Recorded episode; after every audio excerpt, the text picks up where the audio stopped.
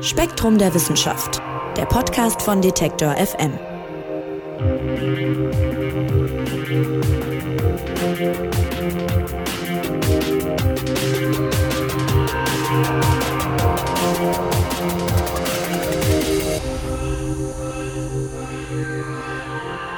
Hallo und herzlich willkommen. Ihr hört den Spektrum Podcast von Detektor FM und Spektrum der Wissenschaft. Schön, dass ihr dabei seid. Mein Name ist Marc Zimmer und das ist heute unser Thema, die sogenannten Quantenfeldtheorien. Die haben sich in den letzten Jahrzehnten durchgesetzt, um die meisten physikalischen Phänomene zu erklären. Und die ganze Sache hat aber einen Haken. Man muss nämlich dafür die Realität relativ stark vereinfachen und an einer ganz entscheidenden Stelle, der Schwerkraft nämlich, da versagen die Quantenfeldtheorien sogar komplett. Und wenn man das ändern könnte, dann wäre das vermutlich der Schlüssel zu ganz vielen großen Rätseln, die die Physik derzeit noch für uns bereithält. Und deshalb arbeiten Forscherinnen und Forscher auch genau an solchen Erweiterungen der Quantenfeldtheorien. Und genau darum geht's im aktuellen Spektrum-Magazin. Und darüber wollen wir sprechen mit Spektrum-Redakteurin Manon Bischoff. Hallo Manon. Hallo.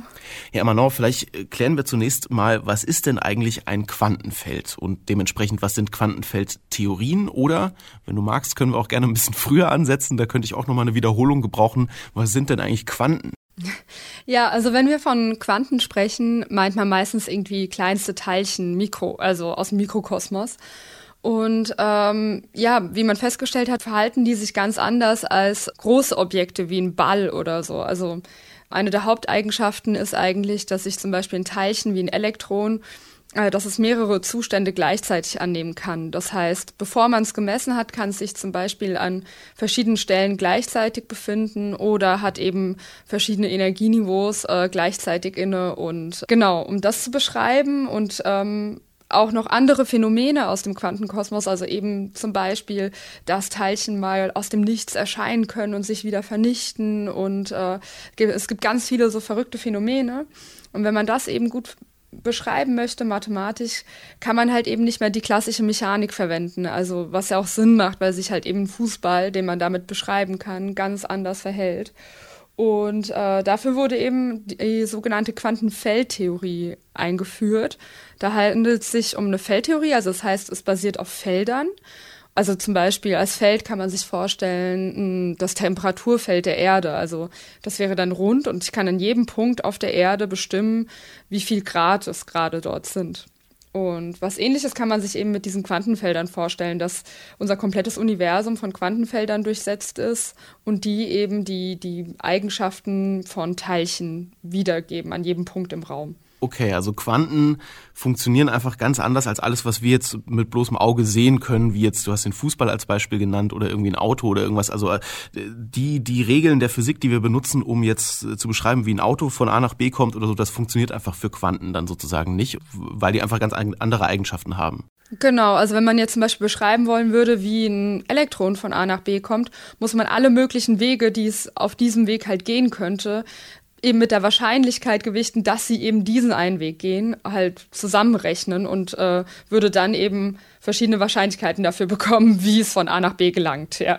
Es gibt ja verschiedenste Arten von äh, kleinsten Teilchen und du hast auch schon gesagt, es gibt äh, verschiedene Quantenfelder dann. Heißt das auch, es gibt mehrere Quantenfeldtheorien oder ist das alles äh, ein großer Denkhorizont?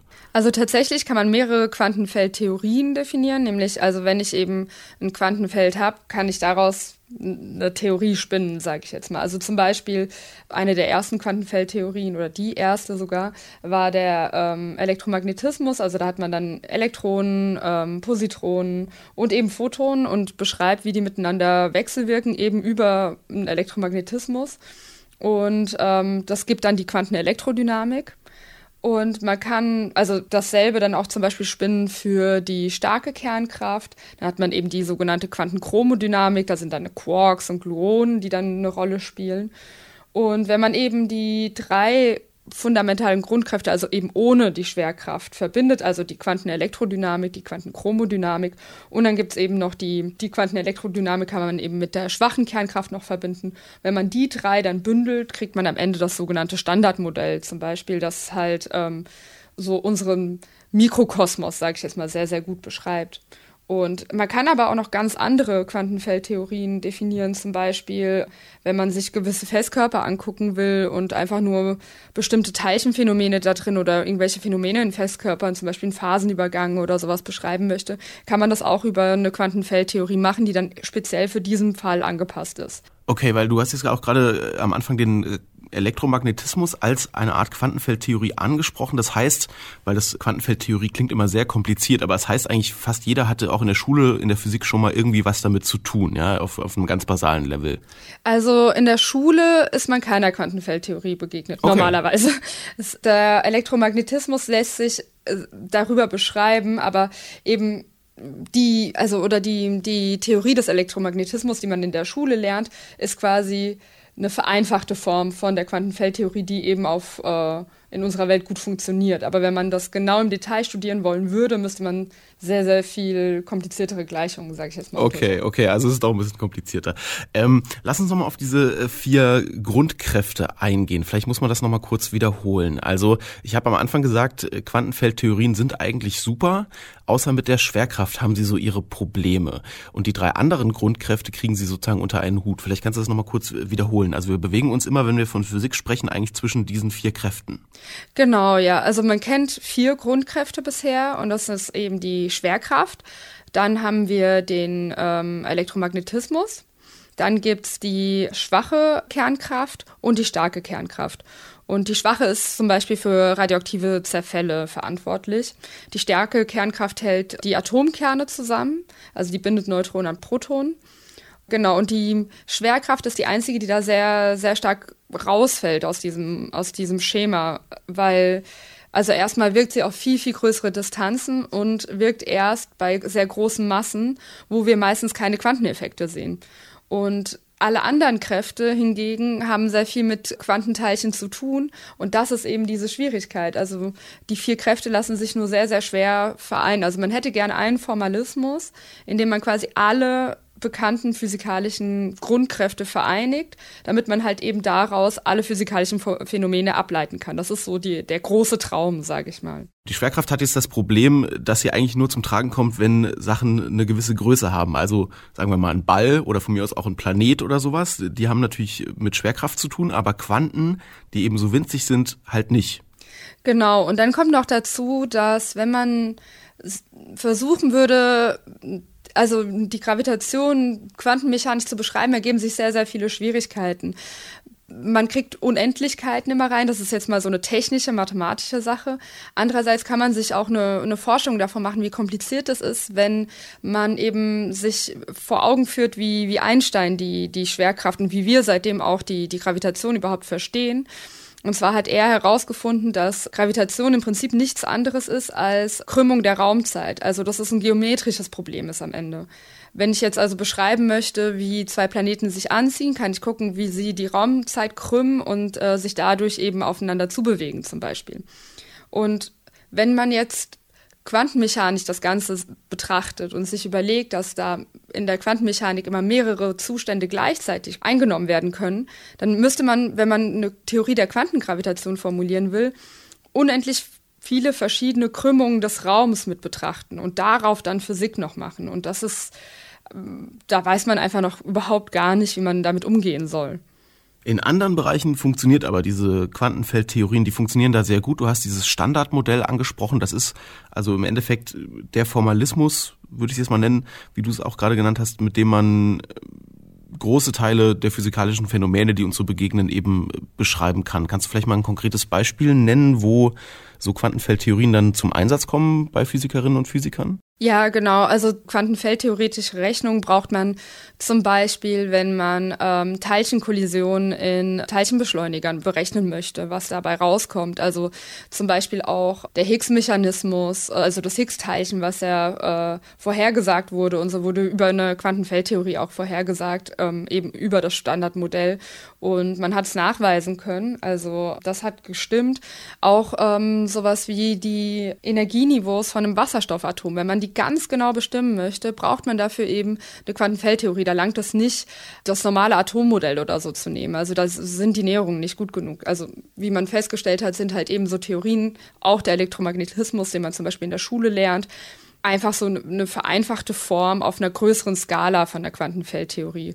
So wie zum Beispiel Newtons Gravitationslehre, die man auch eben in der Schule lernt, die eben sehr gut funktioniert, aber halt eben, wenn man es ganz genau haben will, eben eigentlich die, die ähm, Relativitätstheorie von Einstein bräuchte. Jetzt gibt's bei den Quantenfeldtheorien wieder eine Sache, die mich als Laien immer wieder fasziniert an, an Physik und der Arbeit mit physikalischen Phänomenen. Ähm, man benutzt die seit Jahrzehnten und das offenbar recht erfolgreich. Man rechnet damit und so weiter. Und trotzdem steht im neuen Spektrum-Magazin ein, wie ich finde, bemerkenswerter Satz, obwohl Fachleute schon seit Jahrzehnten mit Quantenfeldtheorien arbeiten und sie inzwischen ein regulärer Bestandteil des Physikstudiums sind, ist unklar, was eine derartige Theorie im Detail auszeichnet. Da sage ich doch, hä? Also äh, man weiß sozusagen gar nicht, womit man da arbeitet. Ja? Wie, wie geht das? Ja, also im Prinzip ist es so, man kennt einige Quantenfeldtheorien, man kennt Beispiele dafür und man weiß, es ist eine Quantenfeldtheorie, man hat sie eher als solche formuliert und kann damit bis zu gewissen Grenzen umgehen.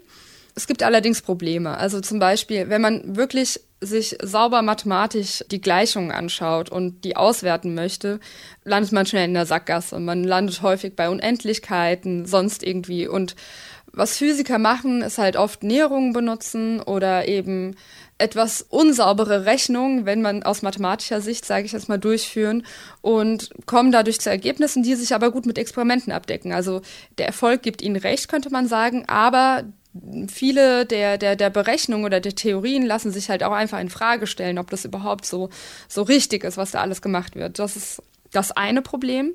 Das andere Problem ist, wenn man jetzt die Theorie quasi aller Quantenfeldtheorien, also auf der Metaebene, als eine Art mathematischer Zweig sich anschauen würde, dann bleibt die Frage offen, was zeichnet so eine Theorie aus? Also was für Zutaten brauche ich zwingend, um eben am Ende von der Quantenfeldtheorie sprechen zu können? Also ich brauche Quantenfelder, das ist klar, aber was für welche? Welche Eigenschaften müssen sie erfüllen? Was muss sonst noch gegeben sein, damit am Ende zum Beispiel nicht einfach nur Unendlichkeiten rauskommen, sondern man auch wirklich konkrete Ergebnisse daraus ziehen kann und es alles sauber definiert ist? Und das sind alles Fragen, die überhaupt nicht geklärt sind, die vollkommen unklar sind. Okay, also Zwischenfazit, äh, Quantenfeldtheorien funktionieren sehr gut, sind aber irgendwie auch noch nicht so richtig vollständig und äh, eine besonders große Lücke klafft eben beim Thema Schwerkraft. Genau. Okay. Und jetzt, das hatten wir hier im Podcast ja auch schon öfter mal. Ähm, Quantenphänomene und Schwerkraftsphänomene zusammenzubringen, das ist so ein bisschen wie der heilige Gral der Physik, weil dann äh, könnte man ganz viele Rätsel womöglich lösen, hofft man zumindest, die es jetzt eben noch so gibt. Welche sind das denn eigentlich? Also warum ist diese Arbeit Quanten und Gravitation zusammenzubringen noch so wichtig?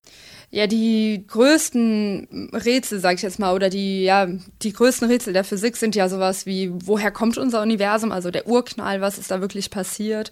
Oder halt eben auch so ähm, schwarze Löcher. Ähm, das sind so zwei sehr große Rätsel, die wir haben. Und die sind eben so knifflig zu besprechen, weil in dem sowohl bei schwarzen Löchern als auch beim Urknall war sehr viel Materie auf sehr engem Raum im Prinzip begrenzt. Das heißt, man hat sehr kurze Abstände.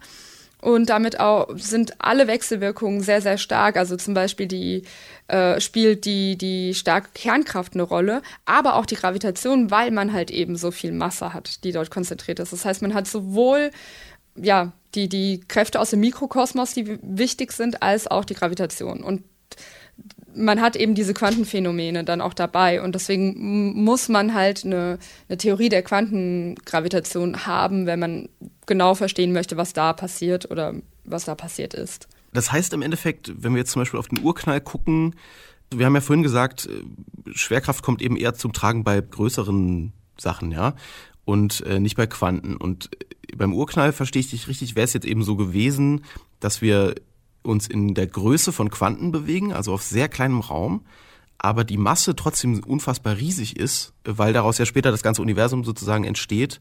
Äh, und deshalb muss da alles zusammenkommen. Genau. Okay, und äh, an der Lösung arbeiten Forscherinnen und Forscher jetzt eigentlich seit Jahren und beißen sich aber so ein bisschen daran die Zähne aus. Vielleicht kannst du mal erklären, welche Ansätze gibt's denn da, um das Ganze zusammenzubringen?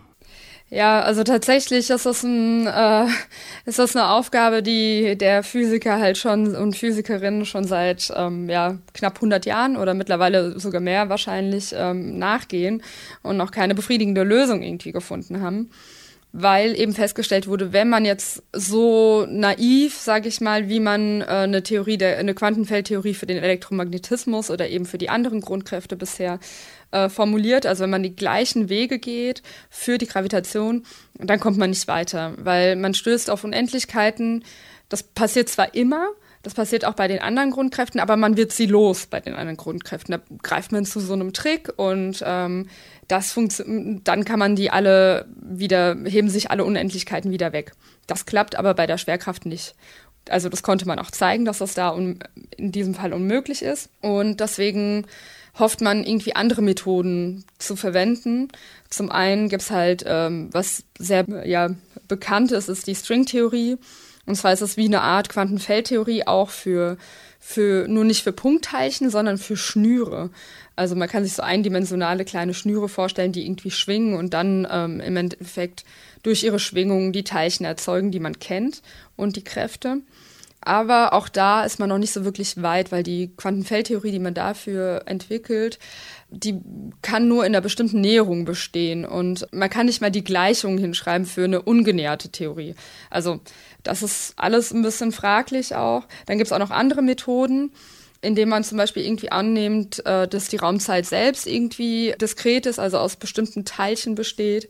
Und äh, ja, es gibt sehr viele verschiedene Ansätze, die sehr kreativ auch zum Teil sind und ähm, ja, aber alle, also bis jetzt hat noch keins zum Erfolg geführt. Im Spektrum-Magazin stellt ihr jetzt einen Weg vor, wie das vielleicht äh, zusammengebracht werden könnte. Und wenn ich das mal ganz platt ausdrücke, wechselt man da einfach die Disziplin. Also man versucht diese Theorien von der Physik wegzuholen und sie in der Mathematik neu zu denken. Äh, und auch da müsste ich als Laie fragen, was ist denn der Unterschied? Ich meine, die Zahlen und Formeln äh, sind doch die gleichen, oder nicht? Ja, also wie gesagt, das ist einfach nur die große, große Hoffnung, dass man vielleicht, indem man Quantenfeldtheorien noch mal viel abstrakter fasst, als es ohnehin schon ist und in, als mathematischen Zweig wirklich begreift und definiert, dass man dadurch vielleicht auf neue Arten von Quantenfeldtheorien stößt, in denen die Schwerkraft einfach kein Problem mehr darstellt, indem man eben nicht auf diese Unendlichkeiten immer wieder stößt. Das ist so ein bisschen die Hoffnung, weil Physiker, ich sag's jetzt mal so, Physiker haben das Ganze ähm, haben nicht einen Formalismus entwickelt von Quantenfeldtheorien und dann gesehen, aha, okay, nun kann ich da äh, meine Theorie, also zum Beispiel die Schwerkraft reingeben und dann bekomme ich halt eben eine Quantenfeldtheorie raus. Das so hat das nicht funktioniert, sondern es hat sich ja irgendwie ergeben, die Theorien sind irgendwie gewachsen und man hat viele Ansätze versucht, verworfen, andere Wege ist man gegangen. Aber Mathematiker gehen das Ganze ein bisschen rigoroser an und auch äh, formal richtiger. Also man versucht keine Vereinfachungen zu treffen, sondern versucht wirklich exakt herauszufinden, wie man was formulieren kann. Durch diese Abstraktheit hat man halt einerseits ist äh, der Formalismus immer richtig, also man, man kann davon ausgehen, dass dabei nichts Falsches dabei herauskommt. Problem ist aber, dass man halt nicht so weit kommt meistens. Also es sind viele Mathematiker bereits daran, die bekannten Quantenfeldtheorien, die schon funktionieren in der Physik, so formal auszudrücken, dass sie auch wirklich keine Probleme darstellen mathematisch. Und äh, dabei sind sie noch nicht besonders weit gekommen. Also man hat schon erste Schritte unternommen und man konnte schon nachweisen, dass bestimmte Näherungen, die Physiker nun schon lange verwenden und ähm, die gut funktionieren, ähm, nachzuweisen, dass die mathematisch auch wirklich richtig sind und dass man äh, da nicht irgendwas macht, was äh, eigentlich überhaupt gar nicht gerechtfertigt ist. Also dieser mathematische Blick auf äh, die Quantenfeldtheorien, der hat einige Vorteile und hat schon so ein paar Erkenntnisse gebracht, kann man sagen. Genau, ja. Also es hat auf jeden Fall Vorteile. Man kommt da auch weiter und es wird da auch immer weiter dran gearbeitet.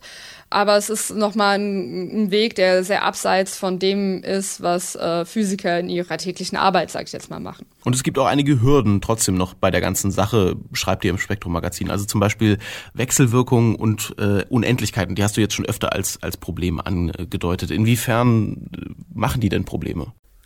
Wie gesagt, sobald man eine, Quantenfeldtheorie formuliert und man möchte dann zum Beispiel irgendetwas berechnen, kommen erstmal Unendlichkeiten vor. Also das heißt, ich möchte zum Beispiel wissen, mit was für einer Wahrscheinlichkeit ein Teilchen, das bei Punkt A startet, bei Punkt B ankommt, äh, über einen bestimmten Weg zum Beispiel, dann lande ich bei Unendlichkeiten. Das ist natürlich äh, erstmal schlecht, aber wie sich rausstellt, kann man das Ganze umgehen, indem man die Theorie renormiert heißt das. Also im Prinzip setzt man das Energieniveau hoch, wenn man sich das so vorstellen will und misst nur noch Energiedifferenz und dann kriegt man auch Ergebnisse, die nicht nur Unendlichkeiten haben.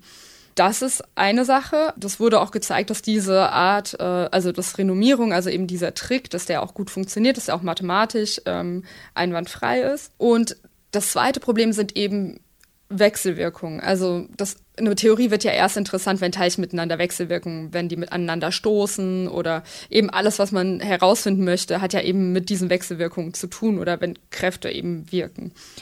Aber sobald Wechselwirkungen da sind, lassen sich die Gleichungen nicht mehr exakt lösen.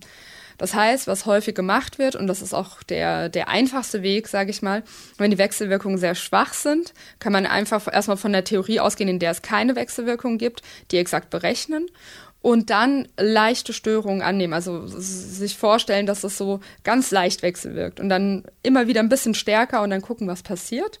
Das klappt aber eben nur eben, sobald es nicht zu stark ist.